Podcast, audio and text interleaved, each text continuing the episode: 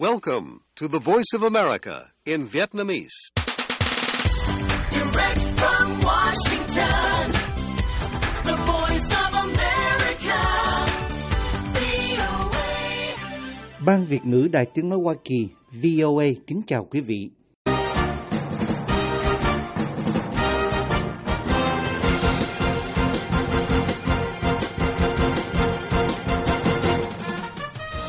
Trong chương trình thời sự quốc tế của đài VOA sáng thứ ba ngày 24 tháng 1 năm 2023 ở Việt Nam, mời quý vị theo dõi các tin tức thời sự đáng chú ý bao gồm Mỹ điều tra động cơ vụ xả súng hàng loạt giết chết 10 người ở California. The suspect has been identified as who as Hu Can Tran. Cảnh sát Los Angeles xác định hung thủ tên Hu Can Tran, 72 tuổi, người châu Á. Ba Lan sẽ xin phép Đức chuyển xe tăng Leopard cho Ukraine. Ngoại trưởng Đức Annalena Baerbock nói rằng Berlin sẽ không cản đường nếu Ba Lan muốn làm như vậy. Nam Phi bác bỏ chỉ trích về cuộc tập trận quân sự đã lên kế hoạch với Nga và Trung Quốc. Mời quý vị theo dõi bản tin chi tiết. Các nhà điều tra Mỹ hôm 23 tháng 1 ráo riết tìm hiểu lý do vì sao một tay súng 72 tuổi lại nổ súng vào một vũ trường ở California, nơi thường có nhiều người khách lớn tuổi lui tới giết chết 10 người trước khi chỉ súng vào người tự sát nhiều giờ sau đó. The suspect has been identified as Hu as Hu Can Tran. Cảnh sát trưởng quận Los Angeles Robert Luna cho biết hiện còn chưa rõ lý do đằng sau vụ thảm sát ngay vào dịp Tết Nguyên đán do ông Hu Can Tran thực hiện vào tối thứ Bảy, tức đêm giao thừa. Các giới chức đã làm việc đến ngày 23 tháng 1 nhằm xác định danh tính 10 người mà ông Tran đã giết chết vào tối thứ Bảy tại Star Ballroom Dance Studio ở Monterey Park, cách trung tâm thành phố Los Angeles khoảng 11 km về phía đông. Có 10 người khác bị thương và 7 người phải nhập viện vào cuối ngày Chủ nhật. Tin cho hay vụ thảm sát do ông Tran thực hiện có thể còn tồi tệ hơn nhiều. Khoảng 20 phút sau khi xả súng ở Monterey Park, ông Trump bước vào một câu lạc bộ khiêu vũ khác ở thành phố Alhambra, lân cận. Tại đây, ông đã bị hai người tước lấy vũ khí trước khi ông có thể ra tay. Sau đó, ông Trump đã bỏ trốn. Tôi có thể nói với quý vị rằng nghi phạm đã bước vào đó có thể với ý định giết thêm nhiều người nữa, và hai thành viên trong cộng đồng đã dũng cảm quyết định hành động và tước vũ khí của ông ta. Cảnh sát Luna nói với các phóng viên trong cuộc họp báo tối Chủ nhật. Khoảng 12 giờ sau, cảnh sát thành phố Torrance cách Monterey Park 20 dặm về phía tây nam đã tiếp cận một chiếc xe van chở hàng màu trắng mà ông Tran đang lái. Khi cảnh sát đến gần chiếc xe, họ nghe thấy một tiếng súng phát ra từ bên trong khi ông Tran tự sát. Cảnh sát trưởng Luna không xác định danh tính của bất kỳ nạn nhân nào, nhưng cho biết có 5 người đàn ông và 5 phụ nữ dường như ở độ tuổi 50-60 và cao hơn.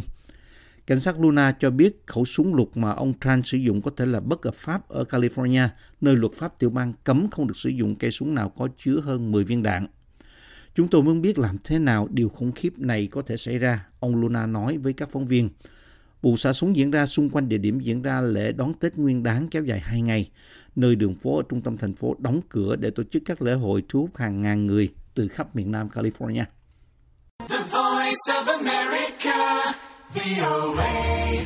Ukraine cần vài trăm xe tăng từ các đồng minh phương Tây để tiến hành một cuộc phản công lại lực lượng Nga nhằm giành lại lãnh thổ bị chiếm đóng. Chánh văn phòng của Tổng thống Volodymyr Zelensky nói hôm 23 tháng 1. Chúng tôi cần xe tăng không phải 10-20 chiếc mà là vài trăm chiếc. Ông Andriy Yermak viết trên ứng dụng Telegram. Mục tiêu của chúng tôi là giành lại biên giới năm 1991 và trừng phạt kẻ thù, những kẻ sẽ phải trả giá cho tội ác của mình. Kiev đang yêu cầu cung cấp xe tăng, đặc biệt là loại xe tăng Leopard 2 do Đức sản xuất, vốn được nhiều thành viên NATO sử dụng và cần có sự chấp thuận của Berlin để được tái xuất sang Ukraine. Thủ tướng Ba Lan hôm 23 tháng 1 cho biết chính phủ của ông sẽ xin phép Đức chuyển xe tăng Leopard tới Ukraine và nước này đã lên kế hoạch chuyển chúng cho dù Berlin có đồng ý hay không. Wir haben Regeln, die heißen sogenannte Endverbleibskontrollen. Ngoại trưởng Đức Annalena Baerbock hôm 22 tháng 1 nói rằng Berlin sẽ không cản đường nếu Ba Lan muốn làm như vậy. Theo cơ quan đăng ký vũ khí của Liên Hiệp Quốc năm 2019, Ba Lan có 247 xe tăng Leopard 2. Các thành viên NATO và EU là Estonia và Latvia yêu cầu các đại sứ ở Nga của họ rời đi sau khi Moscow tuyên bố hạ cấp quan hệ ngoại giao với Estonia, cáo buộc nước này hoàn toàn bài Nga. Estonia và Latvia, hai nước láng giềng của họ ở vùng Baltic là Lithuania, nằm trong nhóm các đồng minh NATO đang tranh cãi gay gắt về việc Đức không chịu cung cấp xe tăng Leopard cho Ukraine để chống lại cuộc xâm lược của Nga. Bộ Ngoại giao Nga cho biết họ đã thông báo với đại sứ Estonia rằng ông phải rời đi vào tháng tới và cả hai nước sẽ có đại biện lâm thời tại thủ đô của nhau thay vì đại sứ. Bộ trưởng Ngoại giao Estonia Ermas Raisalu cho biết nước này đã đáp lại bằng việc yêu cầu đại sứ Nga rời đi trước ngày 7 tháng 2. Chúng tôi sẽ tiếp tục ủng hộ Ukraine khi Nga đang lên kế hoạch tấn công quy mô lớn và chúng tôi kêu gọi các quốc gia có cùng chí hướng khác tăng cường hỗ trợ cho Ukraine. Ngoại trưởng Raisalu nói trong một tuyên bố. Lithuania, trong tinh thần đoàn kết với Estonia, đã yêu cầu đại sứ ở Moscow của họ rời đi trước ngày 27 tháng 2. Theo một tweet của Bộ trưởng Ngoại giao Edwards Rikanvich, cả hai nước đều cho biết họ đang hạ cấp quan hệ với Nga xuống mức quan hệ ngoại giao. Lithuania đã trục xuất đại sứ Nga vào tháng 4 và hạ cấp cơ quan đại diện ngoại giao sau khi Ukraine cáo buộc lực lượng Nga giết thường dân ở thị trấn Bucha. Moscow nói động thái hôm 23 tháng 1 là để đáp lại quyết định của Estonia về việc giảm quy mô của Đại sứ quán Nga ở Tallinn. Tuần trước, cả ba quốc gia vùng Baltic đã tham gia cùng một số đồng minh phương Tây khác gửi thêm vũ khí tới Ukraine. Ngoại trưởng Nam Phi hôm thứ Hai 23 tháng 1 bác bỏ những chỉ trích về các cuộc tập trận quân sự chung đã được lên kế hoạch với Nga và Trung Quốc, nói rằng việc tổ chức các cuộc tập trận như vậy với những người bạn là tiến trình tự nhiên của mối quan hệ. Phát biểu của Ngoại trưởng Naladi Pender được đưa ra trong cuộc gặp với Ngoại trưởng Nga Sergei Lavrov, người đang ở thăm Nam Phi 11 tháng sau cuộc xâm lược Ukraine của Nga. Một quan chức Nam Phi giấu tên cho biết ông Lavrov sau đó sẽ thăm Eswatini, Botswana và Angola. Nam Phi là một trong những đồng minh quan trọng nhất của Nga trên lục địa bị chia rẽ vì cuộc xâm lược và giữa những nỗ lực của phương Tây nhằm cô lập Moscow vì hành động quân sự của nước này. Một số đảng đối lập cộng đồng nhỏ người Ukraine ở Nam Phi cho rằng việc đón tiếp ông Lavrov là thiếu tế nhị. Nam Phi nói họ không thiên vị trong cuộc xung đột Ukraine và đã bỏ phiếu trắng đối với các nghị quyết của Liên Hiệp Quốc về cuộc chiến.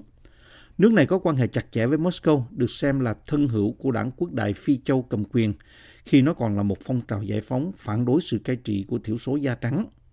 Nam Phi sẽ tổ chức một cuộc tập trận chung với Nga và Trung Quốc trên bờ biển phía đông của nước này từ ngày 17 đến 27 tháng 2. Tất cả các quốc gia đều tiến hành các cuộc tập trận quân sự với bạn bè trên toàn thế giới. Đó là tiến trình tự nhiên của các mối quan hệ, bà Pender cùng với ông Lavrov nói với các phóng viên ở thủ đô Pretoria.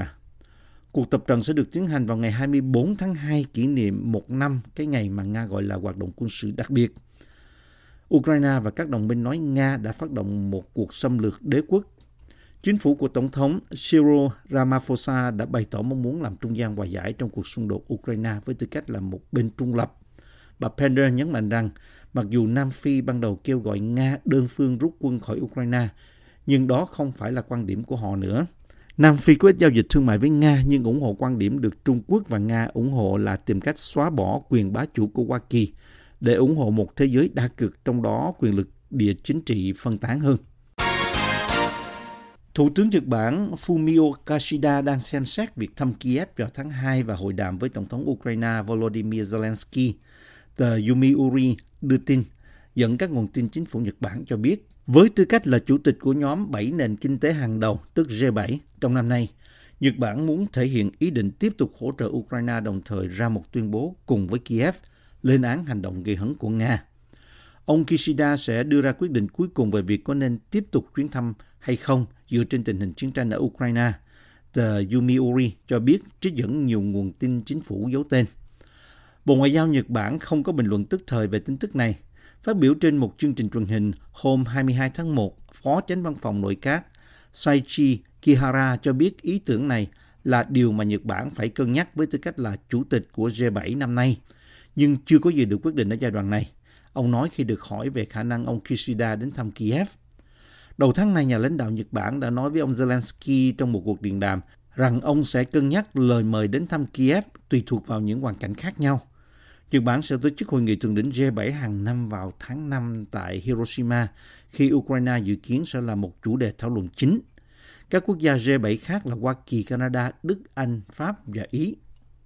The voice of America, VOA. Anh vừa áp đặt trừng phạt đối với thêm nhiều cá nhân và tổ chức của Iran vào ngày 23 tháng 1 vì nước này đã đàn áp dã man người dân của họ, bao gồm cả đàn áp các cuộc biểu tình chống chính phủ và vụ hành quyết ông Ali Reza Atbari, một công dân mang hai quốc tịch Anh, Iran gần đây. Các biện pháp trừng phạt bao gồm phong tỏa tài sản đối với Phó Tổng công tố Iran Ahmad Fazelian, người mà Bộ Ngoại giao Anh cho là phải chịu trách nhiệm về một hệ thống tư pháp không công bằng sử dụng án tử hình cho các mục đích chính trị. Những người bị trừng phạt hôm nay từ các nhân vật tư pháp sử dụng án tử hình vì mục đích chính trị cho đến những kẻ côn đồ đánh đập người biểu tình trên đường phố là trung tâm của sự đàn áp tàn bạo của chế độ đối với người dân Iran. Ngoại trưởng Anh James Cleverly nói trong một tuyên bố, Vương quốc Anh và các đối tác của chúng tôi đã gửi một thông điệp rõ ràng thông qua các biện pháp trừng phạt này rằng sẽ không có nơi ẩn náu cho những kẻ vi phạm nhân quyền tồi tệ nhất. Liên minh châu Âu cũng đưa ra các biện pháp trừng phạt mới đối với Iran vào ngày 23 tháng 1 vì việc sử dụng vũ lực tàn bạo và không phù hợp đối với người biểu tình. Những người khác đã bị Anh trừng phạt hôm 23 tháng 1 bao gồm Kiyuma Haidari, Tổng tư lệnh lực lượng trên bộ của Iran, Hossein Najat, Phó tư lệnh lực lượng vệ binh cách mạng Hồi giáo và lực lượng kháng chiến Basij và phó chỉ huy của lực lượng này là Salah Abnouch. Podcast Thời sự quốc tế của Đài Tiếng Nói Hoa Kỳ VOA cập nhật tin tức thời sự quốc tế mới nhất mỗi ngày, các chuyên mục đặc biệt về Việt Nam và thế giới, các bài phỏng vấn, tường trình, bình luận và phóng sự của phóng viên và cộng tác viên đài VOA về các vấn đề liên quan đến Việt Nam và quốc tế. Mời quý thính giả đăng ký podcast Thời sự quốc tế VOA trên các ứng dụng Spotify, Google Podcast, Apple Podcast hay trên bất cứ ứng dụng phổ biến nào để nghe podcast Thời sự quốc tế VOA mới mỗi ngày.